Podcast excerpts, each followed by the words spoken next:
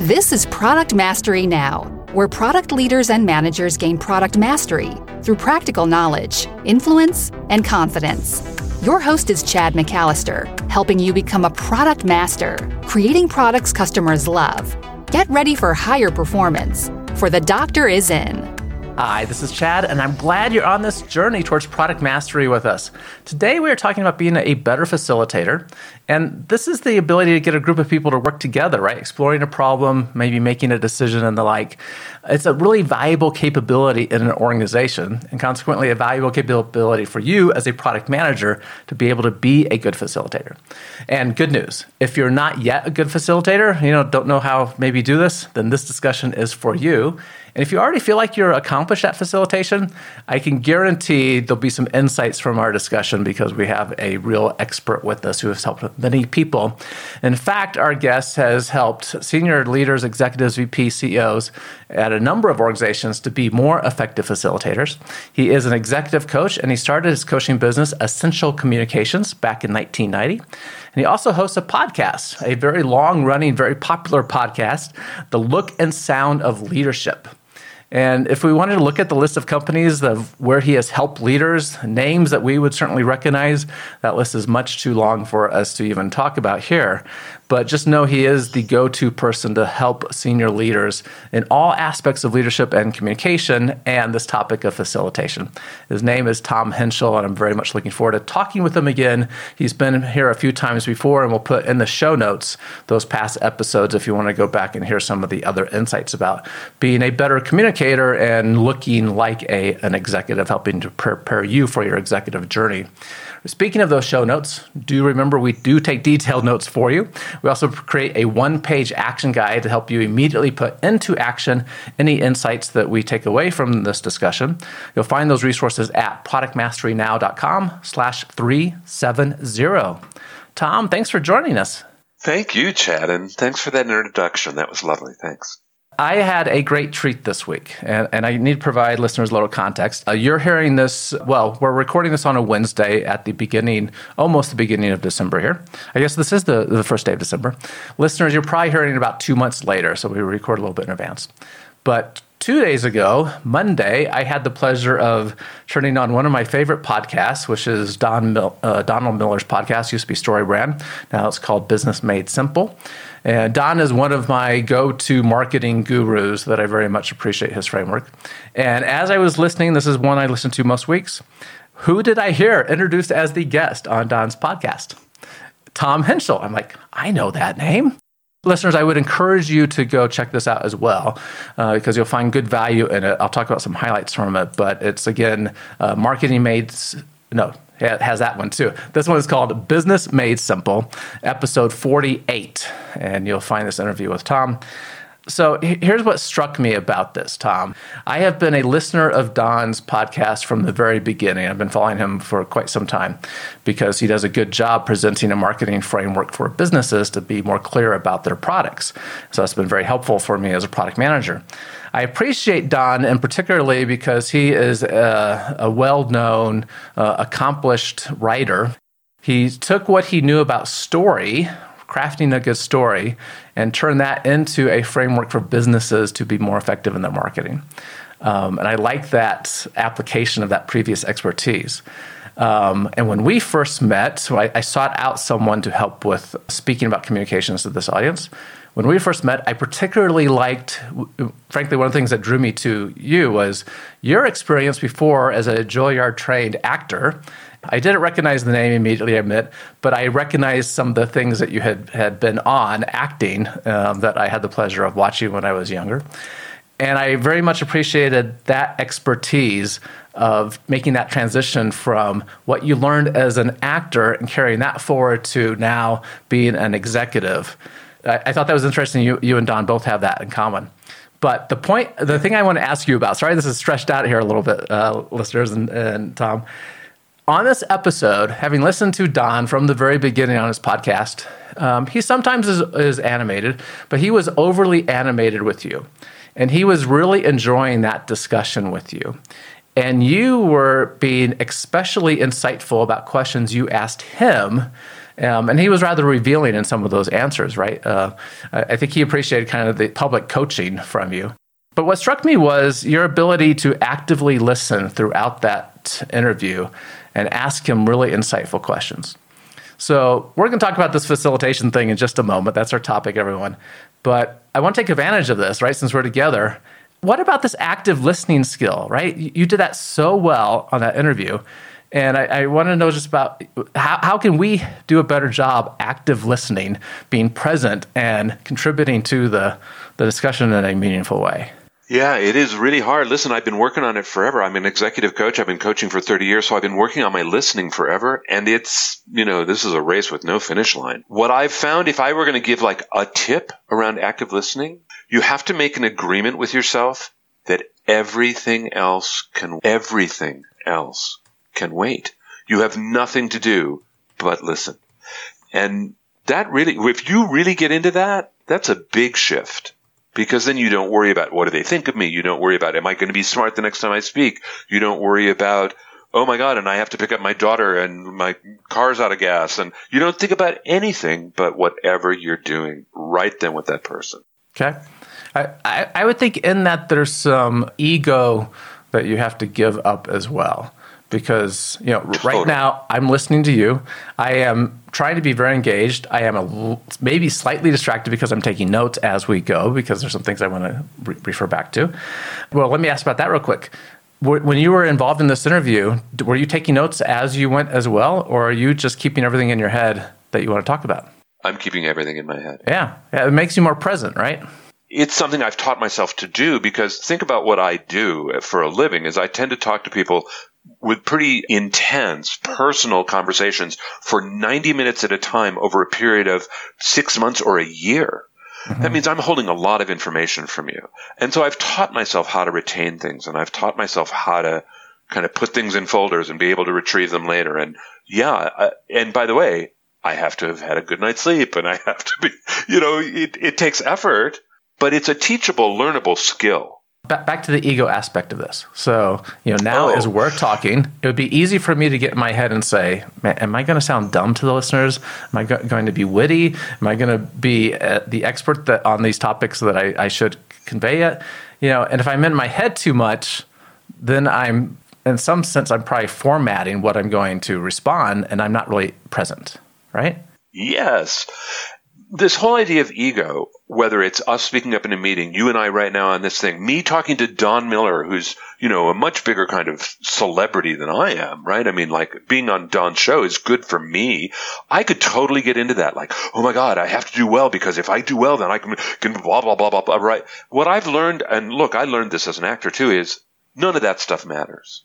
None of that stuff matters. I mean, think about how hard it is to go into an audition for a television show where they're going to sign you to a seven year contract and a lot of money if you do well, that's a lot of pressure. Right. And you need to just like get over it and do your work.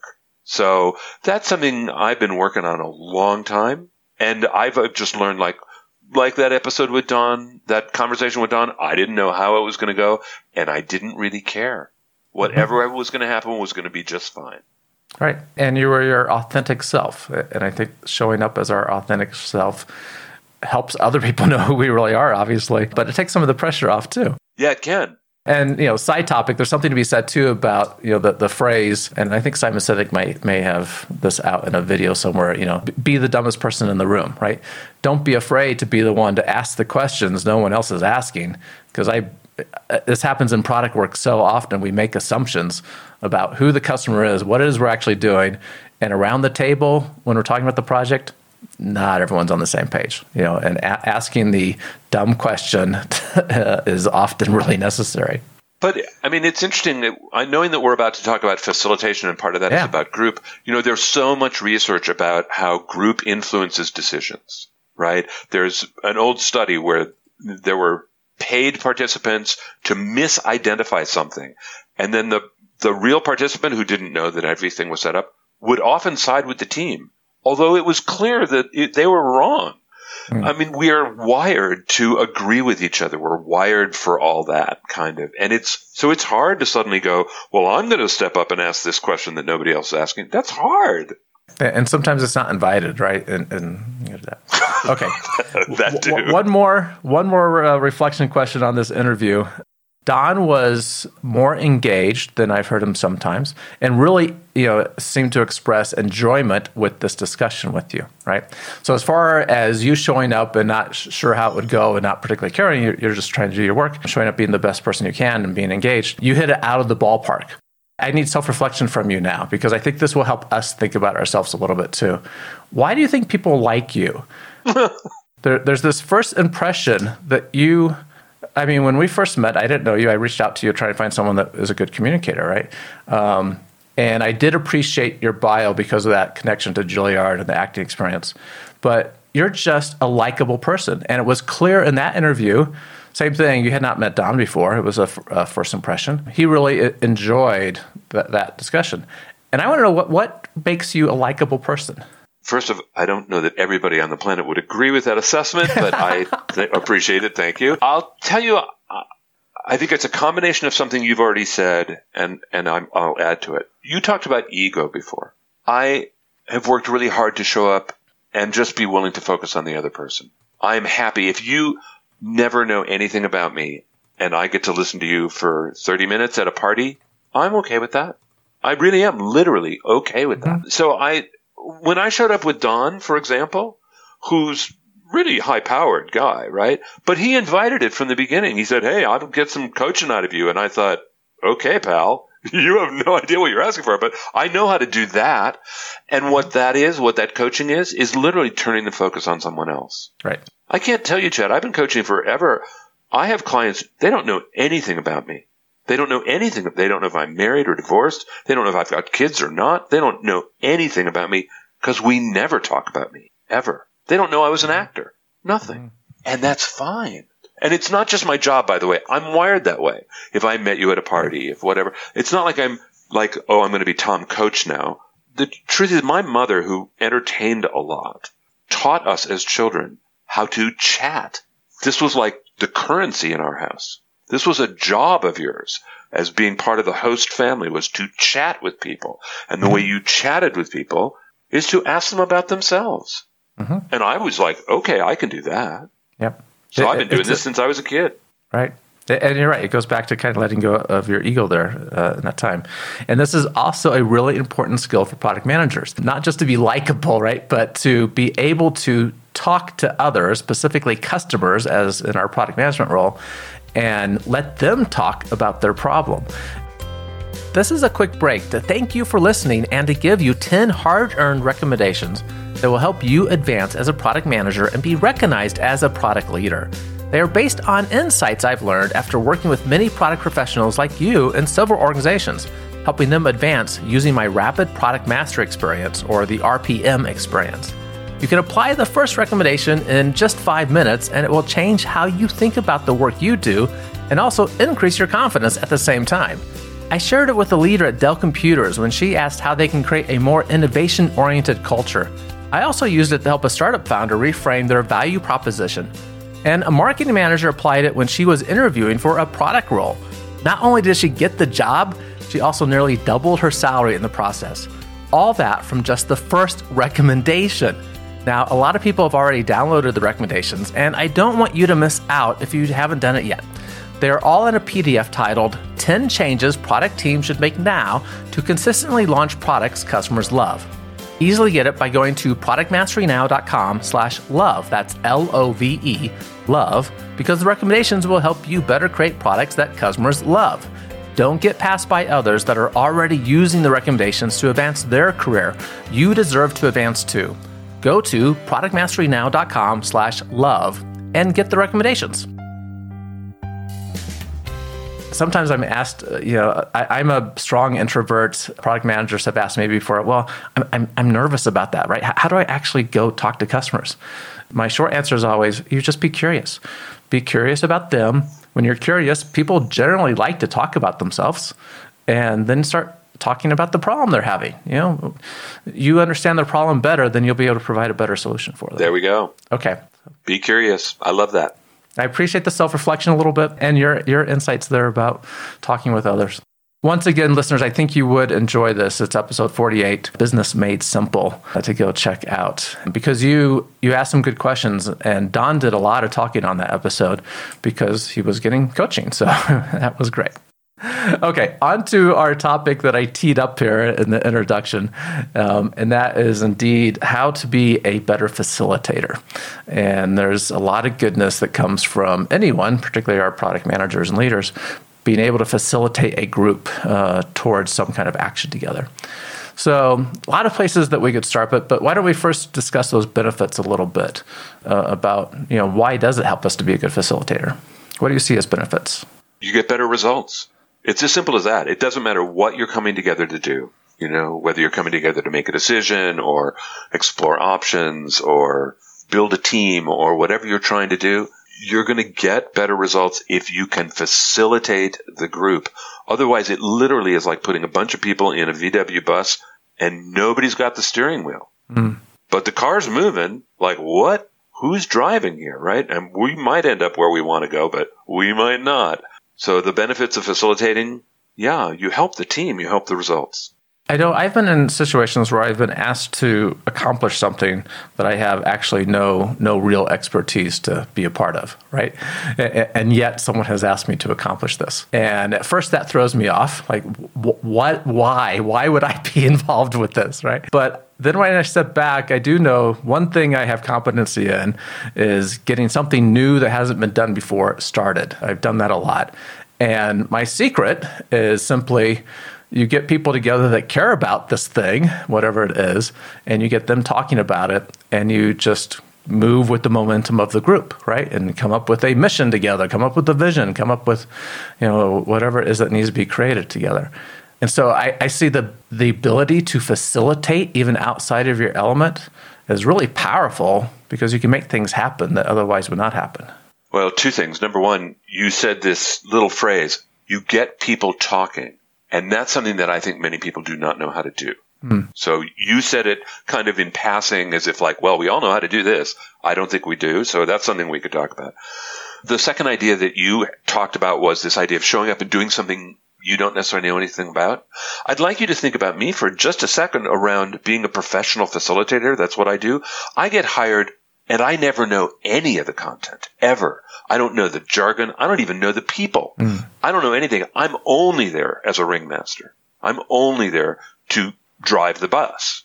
But I'm, it's not my road to pick, right? right? So I'm like you, right? Of, I don't necessarily need to know the content. I just need to know how to get people talking.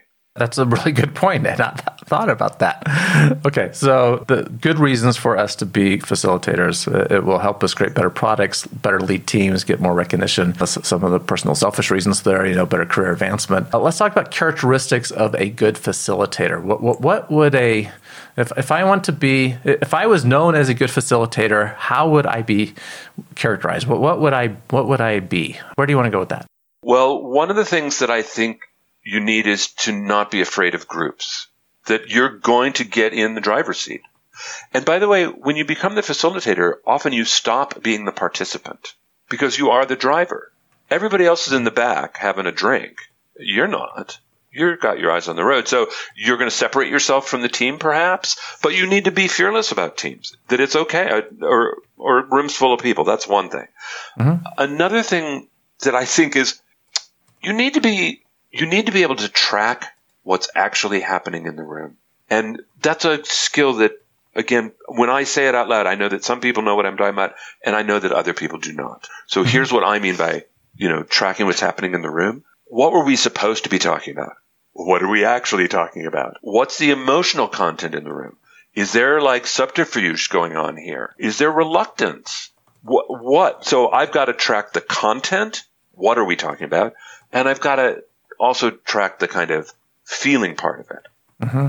So those are important characteristics. You need to be able to just track them both. I'm not saying you have to be a master at them. I'm not saying you have to be able to shape them, but you certainly have to be able to notice them. Yeah, just to be aware. So those are some of the characteristics. I'm sorry, say it again. Yeah, yeah, just to, to be aware of what's going on in the group at the moment and reading some body language, trying to to uh, think through people's motives a little bit. Are they participating authentically, or is there something else going on? Maybe. Well, that's interesting. So here's another characteristic I think is important for a facilitator. I think you need to be non-judgmental. Hmm. People do all kinds of appalling things to each other in rooms. It's just amazing. Your job is not to scold or approve. Your job is not to correct or parent. Your job is to get to whatever the goal was. We have a decision to be made. We have, we're trying to build a team, whatever it is. And you have to decide how you want to deal with it. Mm-hmm. But judging it like they've got a problem or, you know, boy, I guess their mom didn't breastfeed them long enough or whatever it is that you're going to kind of make up some story about them, you need to be careful and not do that. Because as a facilitator, the minute you start judging people, then the whole room just turns off. And it's very hard. This goes back to what you and I were talking about about ego, Chad. You, it's not your show when you're facilitating. Right. So keep your judgment out of it. Okay. So if it's not your show, what would a good facilitator be thinking of as a good outcome? What, what would a good job look like as a facilitator? Excellent. So there's clear goals set before the meeting. In other words, I can't go in and facilitate unless I know what we're doing. Uh-huh. For example, uh, to go back to my metaphor of me, I've got the wheel of the car. I'm going to facilitate this leadership group in San Diego next week. I mean, the CEO and I have had three, and we're going to have a fourth conversation about what every part of the day is going to be about. So I'm really clear on where he wants to get in that like two and a half hour exercise. I know where he wants to get. That's now my job. I'm now in the driver's seat. I don't own okay. the outcome, by the way, and I'm not contributing, but I'm getting to a goal that's pre agreed upon. And that's what I'm paying attention to all the time. Are we moving towards the goal? Right. Are we moving towards the goal? So for our product managers, unlike what you just described, they have a stronger vested interest, right? So that they may be facilitating a group where the outcome directly is related to what they're going to do the next day, right? Or the, the next quarter. Yeah. So in that case, I'm still if if I'm put myself in the in those shoes and I'm going into my product team to facilitate a decision we need to make. My goal is we need to make this decision. If my goal is to direct that outcome, then I think it's not a facilitation as much as it would be sharing information, right? So if I know what I want the outcome to be, then I should basically just tell people, right, and try to persuade and get them on board. But if I really am trying to problem solve with the group, then a facilitation experience would, would be appropriate. So I, I, I'm just thinking through my motives, right? Yeah. So, but let's go back to the neutral idea that facilitating simply is the idea of getting people talking. Okay. And then on top of that, we get to decide what we are facilitating. We are facilitating a decision. We are dis- facilitating a brainstorm. We are facilitating, you know, uh, whatever it might be. Now we add in the complexity of I am a participant. It, it is actually my show. I do have skin in the game. I think what's important if you really want to get people talking, quote unquote, is to be transparent. In other mm-hmm. words, don't lead a conversation and then at the end tell them something. I think you need to start by saying, here's where I'm coming from, but I would like to hear what you all have to say. This is not me trying to drive the conversation. This is me simply going on the record so you know where I am on the field, but I'm going to now stop talking so that all of you can talk about it because I don't know where you are. Now, I don't know if you listening to that Chad, I don't know if you think that those kind of words would actually be effective in that situation. For me, they would be. I, I think again, if it, if we're trying to take our ego out of this, right, and we're trying to solve the task, what is the task before us? What is the problem we're trying to work through? What's the decision we're trying to make? Being transparent about my position in that and trying to get everyone else's involvement in their ideas should lead to a better outcome. Yes, it should lead to a better outcome. So here's another piece of facilitation that I think is getting harder and harder as we live on Zoom longer and longer. Mm-hmm. I think it has always been a challenge to get every voice heard. Mm. I think it, I think we all are used to meetings where there are two or three people who kind of never speak. They just don't speak up. And when it's time to make a decision, they go, sure, me too, or whatever. But they, you know what I mean? We never really hear from those people. I think our job as a facilitator is to be sure that every voice gets heard, including those two or three people who are reticent and don't seem to have the tools. You know what?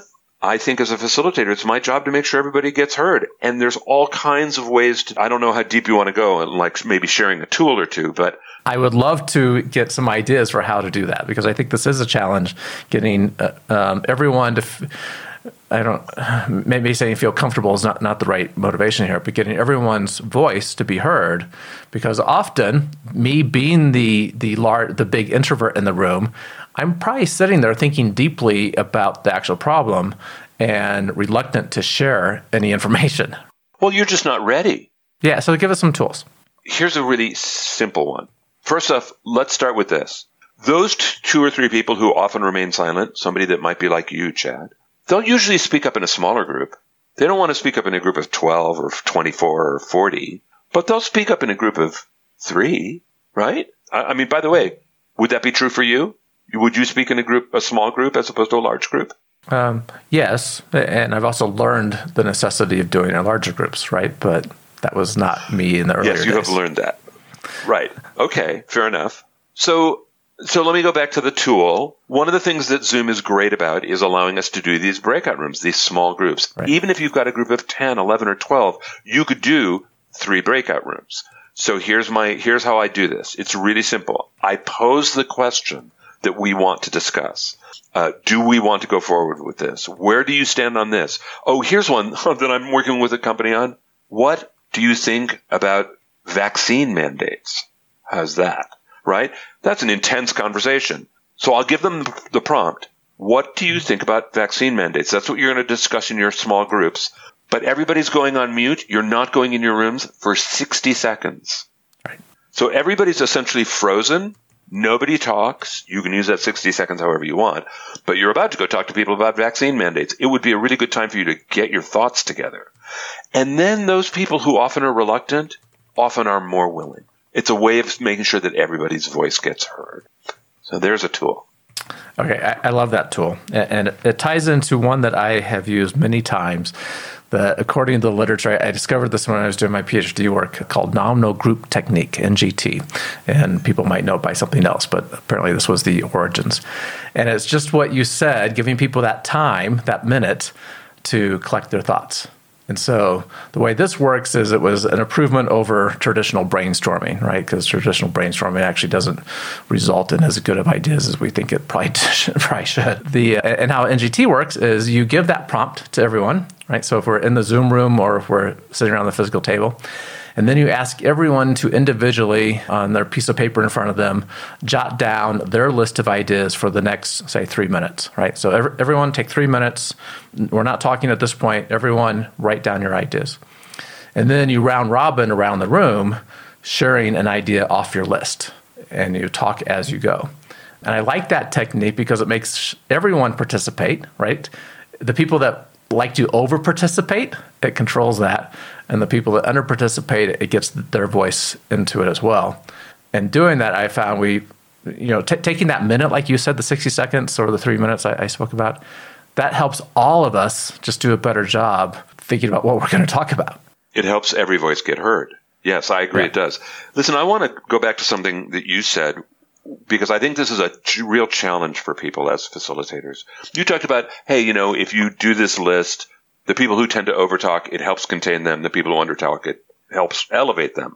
And I want to go, yes, and as a facilitator, you're still going to have challenges around this. People who go off topic, people who won't stop talking. And you need to be able to manage that. That's part of being fearless with a group is that whatever they're going to throw at you, and they're, I mean, they're just being people. They're going to do weird things. They are. And it's like, that's inevitable. And it's your job to manage it and still be moving towards the goal. So just again, a couple of really simple trick, really simple tricks. Don't get caught up in their emotion. Don't get caught up in your own emotion. People, uh, as a facilitator, are like, oh, now I'm embarrassed and I'm going to have to interrupt this woman because she won't shut up. Now, because I'm embarrassed, I'm angry at her. It's like you don't get to have that in the room. That's not the point. There's no judgment here. She's just talking, and you, this, as the facilitator, would like to stop her. Do something simple. Say her name. Catherine? Catherine? Now, at some point, she's going to stop talking. I don't know when, right? But I'm just Right. saying her name. And then whenever she does, you say whatever feels right for the room. I want to be sure everybody has a chance to be heard. No, don't make it about her. I want to be sure everybody has a chance to be heard, or I really want to be sure that we stay on the topic of the vaccine mandates, or what, whatever. You just make a statement about why you stopped.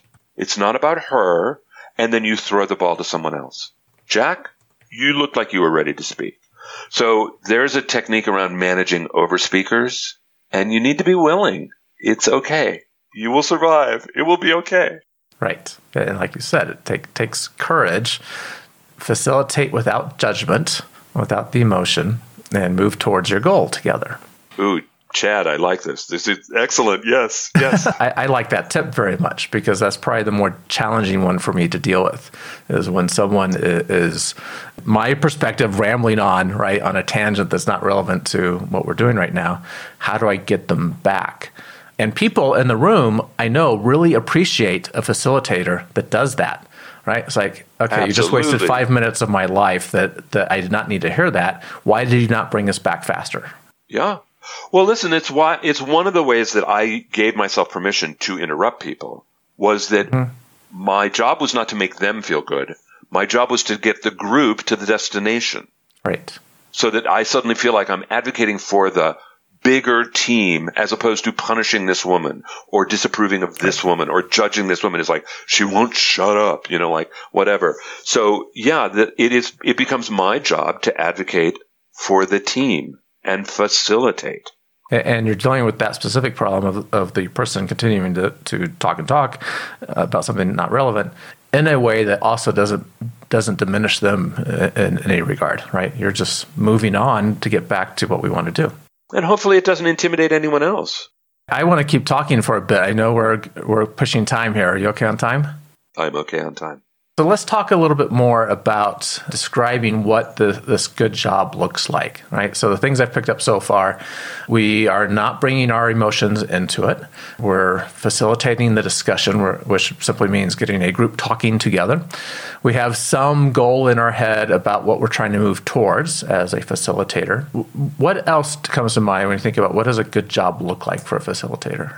Give clear instructions. Hmm Oh my lord, give clear instructions. I have seen so many people try to run an exercise where I'm like, wait, I'm sorry, what are we doing for three minutes? You know, you just like literally go, what? I don't understand you. That is not good facilitation. I also want to give everybody the biggest gift ever. I mean, this is something that I use all the time. It is called Liberating Structures. LiberatingStructures.com is the most astonishing resource tool for facilitators. These, they have, I can't remember, 30 some exercises that are all free domain, by the way. They want you to use them. Their goal is to get people talking. And they have these exercises, some of which are really simple, like, like little jolts, just to get the group to do something in like five minutes. But some of them are big, like, you know, figuring out strategy and having deep conversations about why and like, oh, they're incredible. But what they give you, and this is the gift to the facilitator, they give you structure. So you can say to the team, this is what we're going to do. This is how we're going to do it. This is what to do first. And suddenly you take control of the team and the team is relieved. The team is grateful. We've all sat through meetings where we kind of know what we're in the room to do, but nobody's in the driver's seat and nobody's pushing us down the road. Most teams are really grateful when you say, do this for the next three minutes. They're like, great. Okay. I will. So liberating structures. It's, oh my gosh, you're going to love it. I, I, was not aware of this. I, I, love the tip. I'm anxious to go check it out. As it's you're talking about, very good. I, I'm glad you shared that with us. And as you were talking about that, and a little bit earlier when we are thinking about, you know, some people are intimidated by trying to lead a group through, you know, some kind of facilitation exercise. And I would certainly put myself in, in those shoes, right? That, that that has felt intimidating to me in the beginning, and, and would today if you asked me to suddenly facilitate a group until I had a chance to think about what I was going to do. Is that first question I find is is powerful for me as a facilitator. Right? What is that first question I'm going to ask people to respond to to get us moving towards where we need to end up? Right? And I have had groups where, else, where I, uh, well, sure, okay, this is what we're going to do in the, this meeting.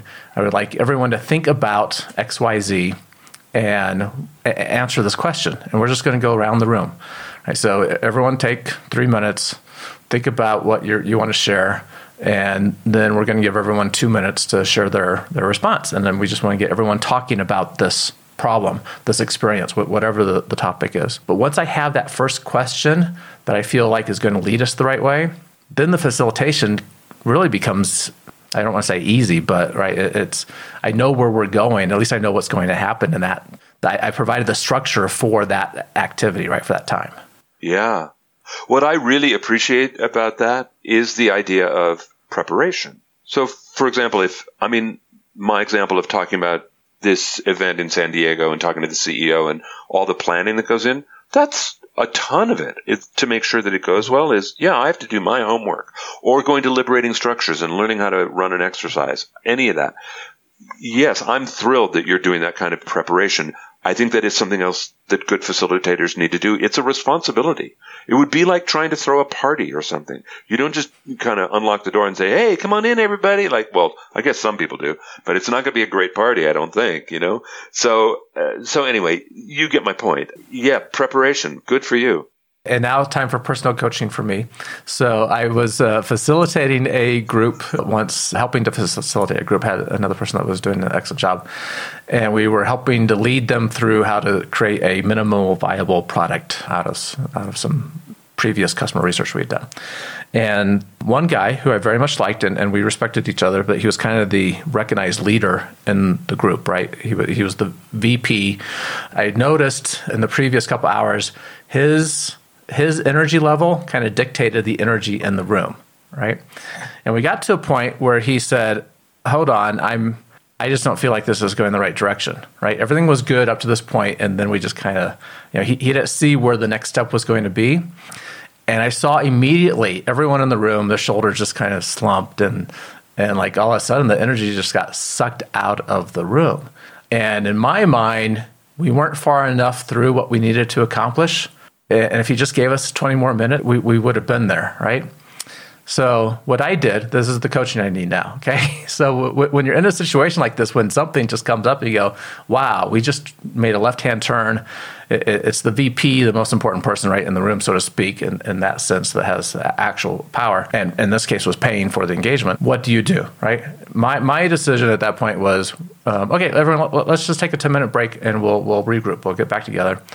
And in that 10 minute break, I talked to him about my observations just of energy and said, you know, first, we're going to get there, right? And this is just a point where you have to trust us a little bit that, you know, 20 minutes, I think we're going to get to where you want to be, but you have to recognize your level of energy is dictating what goes on in that room.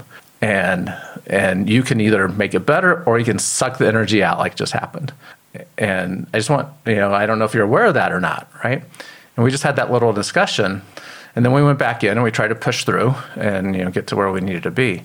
Wait, wait, what was the outcome? Well, there were there were two. He, he did appreciate the feedback and uh, about recognizing just how his his how he influenced the mood in the room. And then we, we did get to a better place, you know, a, after a while in terms of what we were trying to accomplish. So feedback to me on and all of us, like when we have something like that that happens in a facilitation session section, you know, taking the break, having a conversation about it.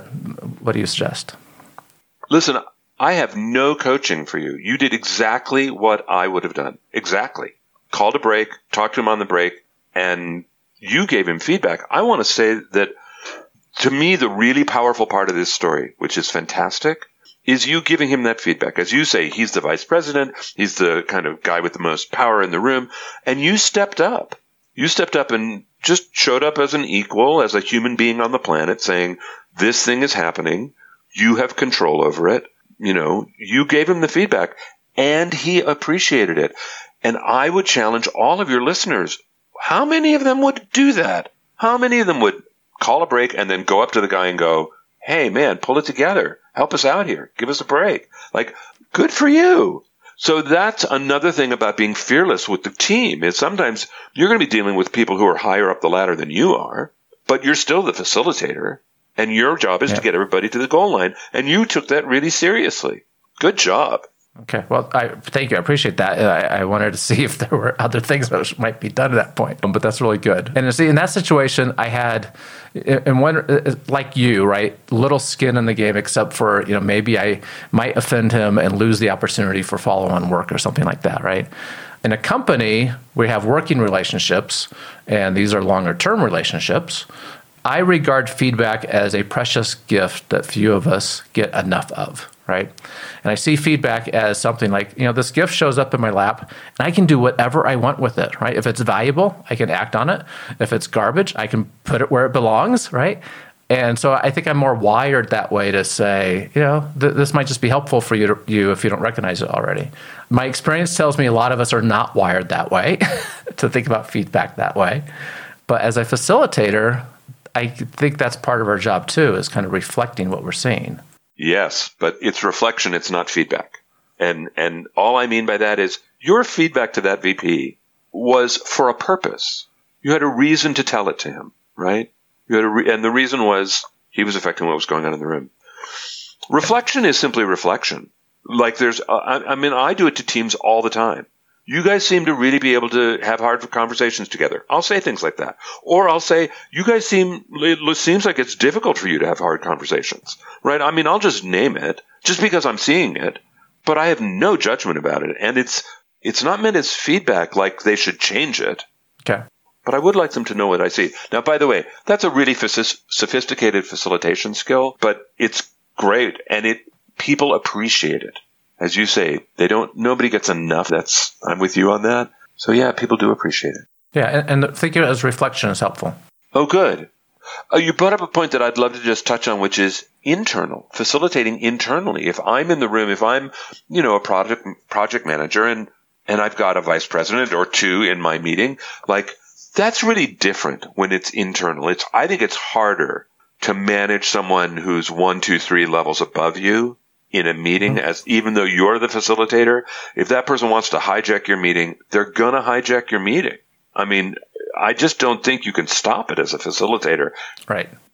When it's an internal situation. I think it's hard.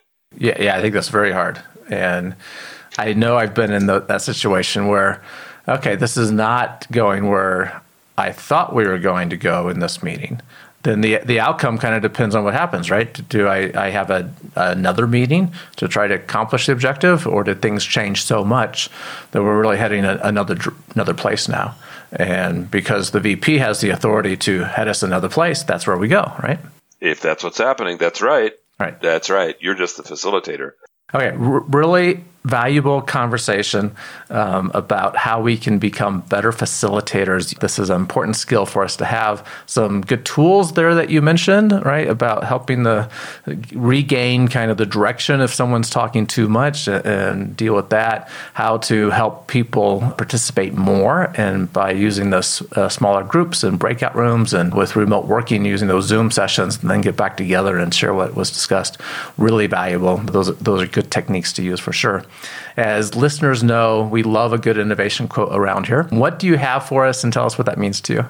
Dave Stachowiak is a podcaster with a show called Coaching for Leaders. And Dave and I have been friends a long time. And he always asks his guests a question. And I've started asking it of myself, and it's really interesting. The question is, what have you changed your mind about lately? And it's a really interesting question.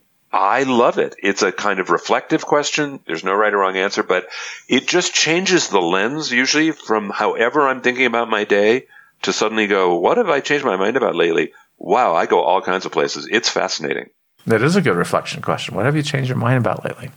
I'm going to put this in, in product management terms briefly, which is hopefully we recognize, we've talked about this some, that as product managers, we need to be lovers of the problem, the customer's problem, and not our solution and that journey where we're understanding more about their problem and building a solution that we might it might you know there's a little bit of flirtation there and infatuation and we might want to fall in love with our solution. Um, along the way we might find ourselves having to change our mind a lot about what that solution actually looks like. And that's beneficial as long as we're trying to solve the customer's problem. Wow what an interesting take. I love that. That's great And it's just a good reflection question, too, right, for our personal development. Thank you for sharing that with us. Thank you. And as well, I, shared a little bit in the beginning about your bio and your work there at Essential Communications. How can people find out about the work that you do and resources you have available? Well, first of all, I want to say we have a lot of resources free on our website to help people be better communicators. It's the Essential Communications website and it's essentialcomm.com, essentialcomm with two M's dot com. And go help yourself. I mean, the whole podcast library is there, but then there's a, a whole, a lot of PDFs with tools and tips and models and stuff that you can use. And you can also go to Liberating Structures. I have nothing to do with them, but I just want to call that out again. That's a good resource. Appreciate that. We'll we'll make sure those show notes. Uh, sorry, we'll make sure those links are in the show notes. Make it easy for everyone to go find that, as long as along with the previous episodes that you've been a part of too, because you've helped us think about how to be better presenters and more clear communication, more clear communicators. And also, I have we had an episode on if you're moving into leadership, you know, what what does that look like from uh, kind of the the look and feel of leadership perspective that you talk much about. Tom, once again, great pleasure to have you on this podcast. Thank you for sharing your experience and insights with us. Thank you. And listeners, you'll find those written notes and that one page action guide to put the key takeaways immediately into action at productmasterynow.com slash 370. Everyone, keep innovating. Thank you for listening to Product Mastery Now, where product leaders and managers gain product mastery through practical knowledge, influence, and confidence. By listening, you are becoming a product master, creating products customers love. Find additional resources at productmasterynow.com. Keep innovating